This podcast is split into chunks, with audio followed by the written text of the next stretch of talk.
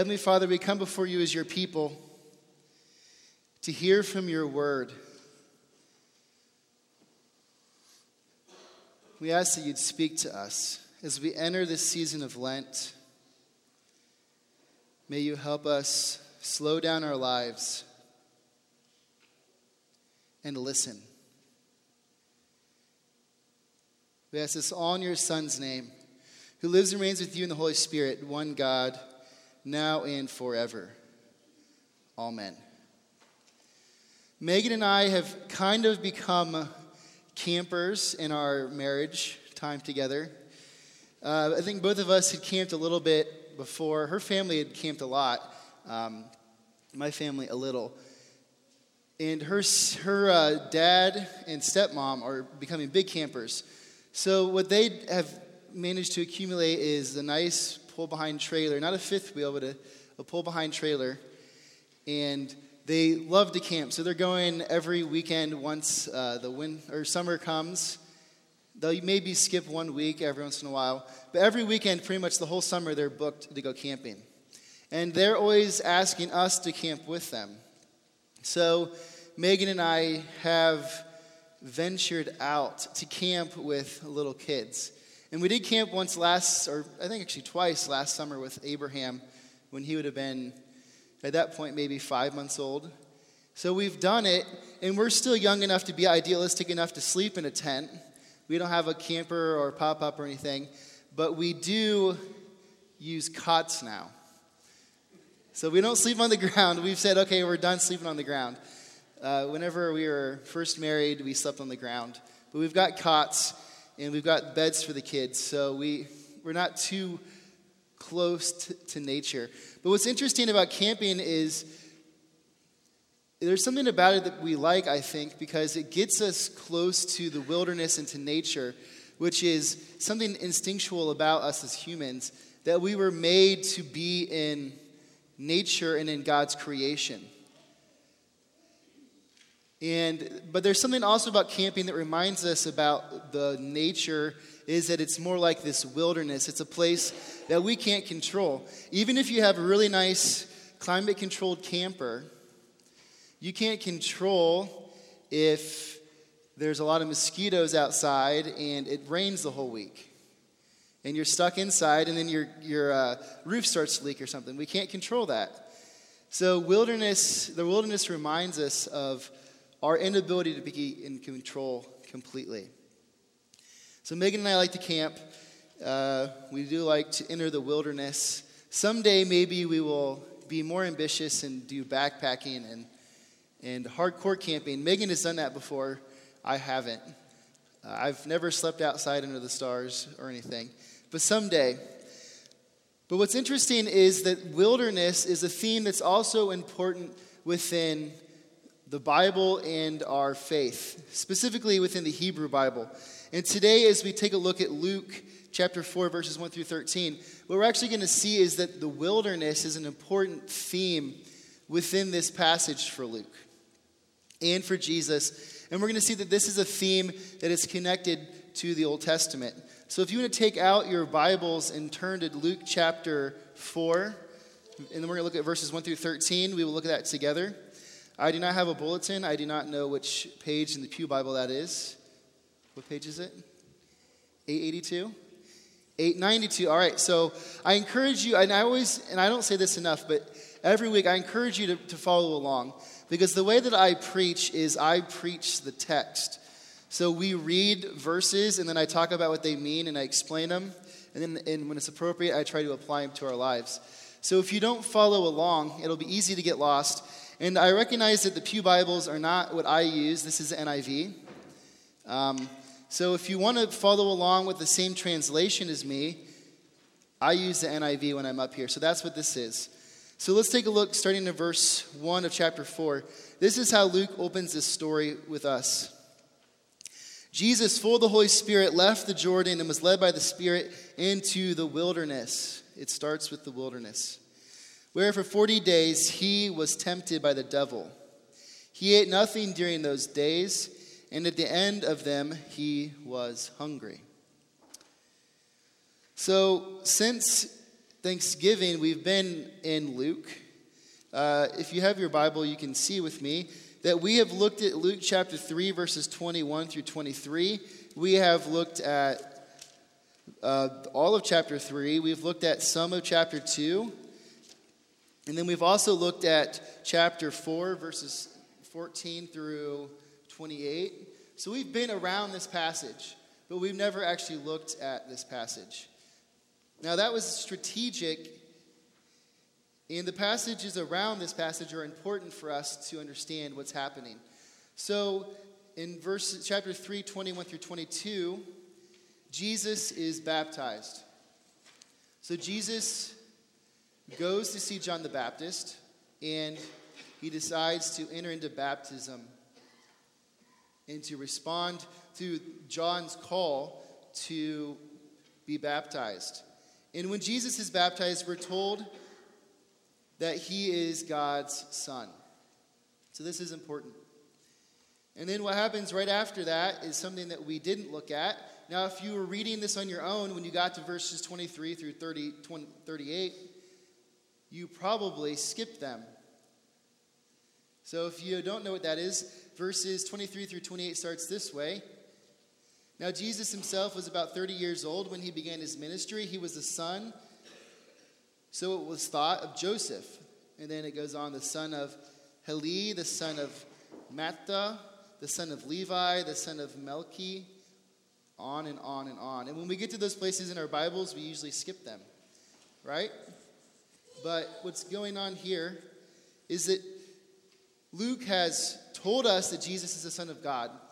And then he gives the genealogy of Joseph to show that Jesus deserves to be called the Son of God because he has the family history. Because Jesus, if you look down here far enough, is the son of Judah, who is also the son of David. So, David the king. So, Jesus is a descendant of King David through his father Joseph. Now, this is important in the story. And then Luke begins chapter 4. So, when we read chapter 4, it says, Jesus, full of the Holy Spirit, left the Jordan and was led by the Spirit into the wilderness.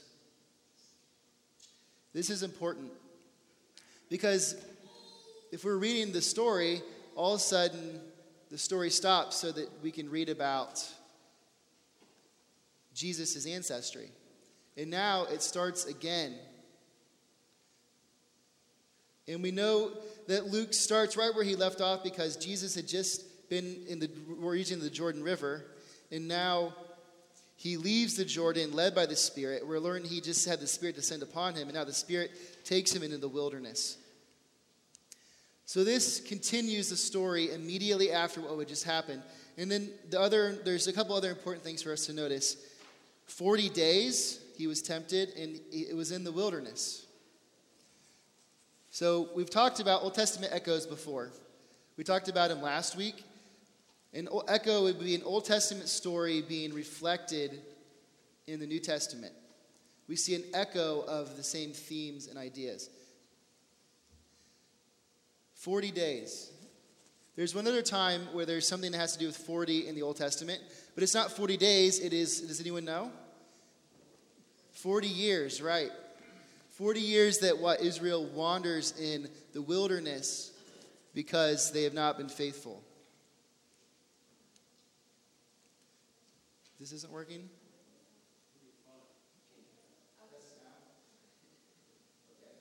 I'm going to keep going. Is this, is this on now? Okay. All right. 40 years. So Carrie's told us 40 years in the wilderness. So now we have 40 years to 40 days. And again, it's the wilderness. So we see this echo from the Old Testament into the New Testament. Jesus is going to, in some way, relive this story from the history of Israel. And then there's something else that's interesting about this story that we need to talk about, and that's that there's this character called the devil. Now, I don't want to say a lot about this because we could spend way more time than we have to talk about this. But in the New Testament, there's two names used to talk about God's adversary. One of them is, in this case, the devil, which is just the Greek word diablos, which simply means um, someone who is not an adversary, but um, I'm trying to think, the words are on the tip of my tongue. I do not have notes this week, so everything is going from memory here. it's, it's a word that has to do with um, slander. So either it's about slander or it's someone who does slander. But this word becomes associated with the one who is God's adversary, and this other person gets a name also that we know as Satan, which is Hasatan, which comes to Greek from Hebrew. And that word simply means the adversary. So, within the New Testament, this concept starts to develop about this person who is in direct opposition to the mission of God in the world. Now, this, this character is not clear in the Old Testament, but by the New Testament, we have a very clear development that there is a character who is fighting against God in the world. That we have come to know as Satan. Now, I don't know where the word Lucifer comes from. I think that's a Latin translation of something in the Old Testament, but don't hold me to that. I didn't look it up. But um, we can't say much about this character other than that, we, that he was created by God. So he is like you and me, he is a creature of God. Now, he's not human, so he's probably some sort of spiritual being. But what's important is Satan, just like you and me, can only know what he learns, and he can only be in one place at one time. So if Satan is somewhere in Africa, he is not in the United States. And this is something that I think we misunderstand. He is not like God. God is in all places at all times, and God knows all things, past, present, and future at all times. So it's very likely when Satan meets Jesus, he doesn't really know who Jesus is. He knows there's this guy who is the Son of God. He maybe heard the story, but he doesn't know who Jesus is. He's like you and me. Sometimes we give Satan too much credit, I think. That's not to say that he doesn't work hard to pull us away from the mission of God, but sometimes we give him too much credit. So, this is the story that Luke tells us about Jesus' encounter. Starting in verse 3. The devil said to him, If you are the Son of God, tell this stone to become bread. So, the first temptation that Satan gives to Jesus is Hey, look, Jesus, you've been hungry, I'm sure. Who knows how long he's been fasting? Somewhere within these 40 days is when this happens. So he says, You know what? If you're the Son of God, that means you probably have some sort of powers. Why don't you take these stones here and turn them to bread? Now, we think that, that one or two things is going on here, maybe a little bit of both. The first thing is maybe that within the ancient first century world, magicians would claim to turn things like stones into, into uh, whatever. They could transform things, and that was part of their power.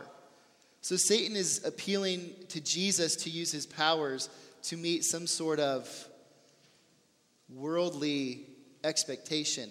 And on top of that, I think we have an Old Testament echo. And we see this in Jesus' response. So this is how he responds in verse 4. Jesus answered, It is written, Man shall not live on bread alone. So Jesus knows the story of the Old Testament. He knows that his people were tempted in the wilderness, and he knows that they failed to trust God for their life. They complained numerous times about the food they didn't have and then the food they did have, and they wanted different food. They didn't trust God to feed, to provide water for them. And there's at least, I think, two instances where Moses brings water out of nowhere. Because the people of Israel cannot trust God in the wilderness. But Jesus says, I'm not going to make that mistake. I know that life comes from God and that it's His will for me to be here. And I'm going to trust Him to provide food for me when it's time. So Jesus, unlike his ancestors, are, is able to withstand the temptation of hunger and not trusting God for life. So the devil tries again, starting in verse 5. This is what he says next. The devil led him up to a high place and showed him in an instant all the kingdoms of the world. And he said to him, I will give you all their authority and splendor. It has been given to me, and I will give it to you only if you only if you want it. If you worship me, it will all be yours. So this second temptation is that Jesus is tempted to worship Satan or idolatry. And he says, If you do this, I will give you all the nations of the world. A couple important things. One, I think it's important for us to recognize that, that Satan has been given power, or he has taken power over the world's powers, meaning governments, nations, and God has let him have that. But it's something that's given to him that he's taken, he's allowed to have. He doesn't deserve or earn that right.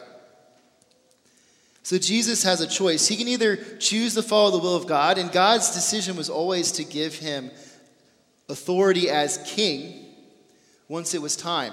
So Jesus was always destined to have authority over all the nations. The question was is he going to listen to Satan or is he going to follow God's will? Now, to follow Satan requires him to worship Satan which is something that he knows he should not do, because this is how he answers in verse 8. Jesus answered, It is written, Worship the Lord your God and serve him only. So, what Jesus is doing is quoting again, the last quote was from Deuteronomy chapter 8, verses 13. I didn't say that. And now he quotes Deuteronomy again, this time Deuteronomy chapter 6, verse 13. And he says, Unlike my ancestors in the wilderness who worshiped the golden calf, within days of being brought out of Egypt and seeing God's glory on the mountain of Sinai, in hearing God speak to them, you shall have no other gods before me. After that, they still turn to Aaron and say, You know what, Aaron, we want you to make us an image to worship God because we don't know where Moses is, and we want to worship our God.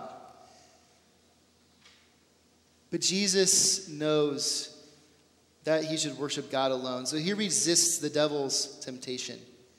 And then now, the devil tries one more time, starting in verse 9. The devil led him to Jerusalem and had him stand on the highest point of the temple. If you are the Son of God, he said, throw yourself down from here, for it is written. Now, this is what's interesting. Satan cloaks to Jesus from Psalm 91, verses 10 and 11. He says, He will command His angels concerning you to guard your, you carefully. They will lift you up in their hands so that you will not strike your foot against the stone. So Satan's final guess or attempt is to say to Jesus, All right, you think you're the Son of God. Let's see if you are. God will rescue you. So he takes him to the top of the highest place in the temple and says, I want you to jump. See if you will be rescued. And then Satan sweetens the pot by saying, Remember, your God promises to you in Psalm 91 that he will rescue his people whenever they are in difficult times. But Jesus knows what his ancestors don't, or he is faithful. He knows not to test God. He knows that even though God has promised that in Psalm 91, it's not about going and searching for places for God to rescue you. It's about trusting God and realizing his faithfulness in times of difficulty. So he responds this way in verse 12. And Jesus answered, It is said, Do not put the Lord your God to the test.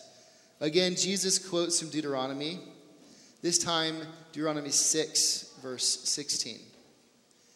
He's reliving the wilderness wandering of his people. But unlike them, he passes the test. He's able to realize that he cannot test God. Now, the Jewish people tested God throughout the wilderness time. They didn't trust God to bring them out of, bring them into the promised land. They didn't trust God to feed them, to provide for them. And because they didn't trust God, they constantly expected Him to do things to remind them of His faithfulness. But Jesus isn't going to do this. He knows to trust God and to not test his faithfulness. So, so the devil, having tried three times, this is how Luke finishes it. When the devil had finished all of this tempting, he left him until an opportune time. So, having failed to cause Jesus to sin, the devil leaves. So now we are forced to sort of process this passage. What is it all about? Well, remember, there's these Old Testament echoes. Jesus is able to enter the wilderness like his people and be tested like his people. But unlike his people who failed to live up to the test, Jesus does. So, what does this mean about who Jesus is? Because remember, Luke has already told us that Jesus is the Son of God and he has the family history. But now Luke shows us right after that Jesus has the ability to live up to being the Son of God. And what he's actually doing is unlike Israel, he is showing us how to truly be human. Jesus shows us how to truly be human. The whole goal of Israel was always to be the people who the nations could look to to see what it looks like to be human, to treat each other with love and care the way that God intended. But Israel fell short, fell short time and time again, and Jesus comes to be this new Israel, a representative of all of what Israel was meant to be the ideal human. Jesus shows us what it looks like to truly be human. So we need to look no further than Jesus. So this becomes really practical when we talk about as a church well, how is it that we grow? How do we attract more people? Which is, I don't think a good way to think about it anyway. But how do we connect with people and grow our church? And what it comes down to is we need to be like Jesus. And Jesus shows us what it looks like to truly be human. We need to be treating other people the way that Jesus treated them. We need to be living radically in the way that Jesus calls us to live. And when we do that as a community, we might look a little bit weird to the world. We might look different. We do things that people don't understand. We forgive people when we shouldn't. We're generous when we shouldn't be. We have this sense of joy in the face of desperate times because we know the good news of the gospel and we live like Jesus. Jesus shows us what it looks like to truly be human. And that's where Luke is going with this passage. He's saying, Jesus is the true human who is able to show us how to live the will of God, to live the way we are made to be. And then he invites us to follow and be a part of that mission. So let us pray. Heavenly Father, we come before you as your people.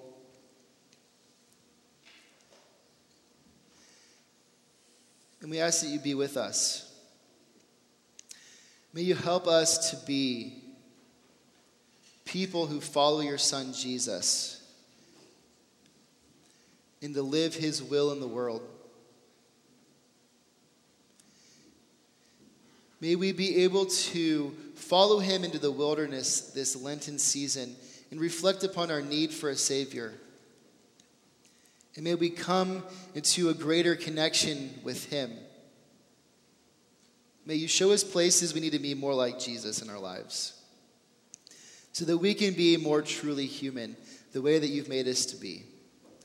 We ask this all in your Son's name, who lives and reigns with you in the Holy Spirit, one God, now and forever. Amen.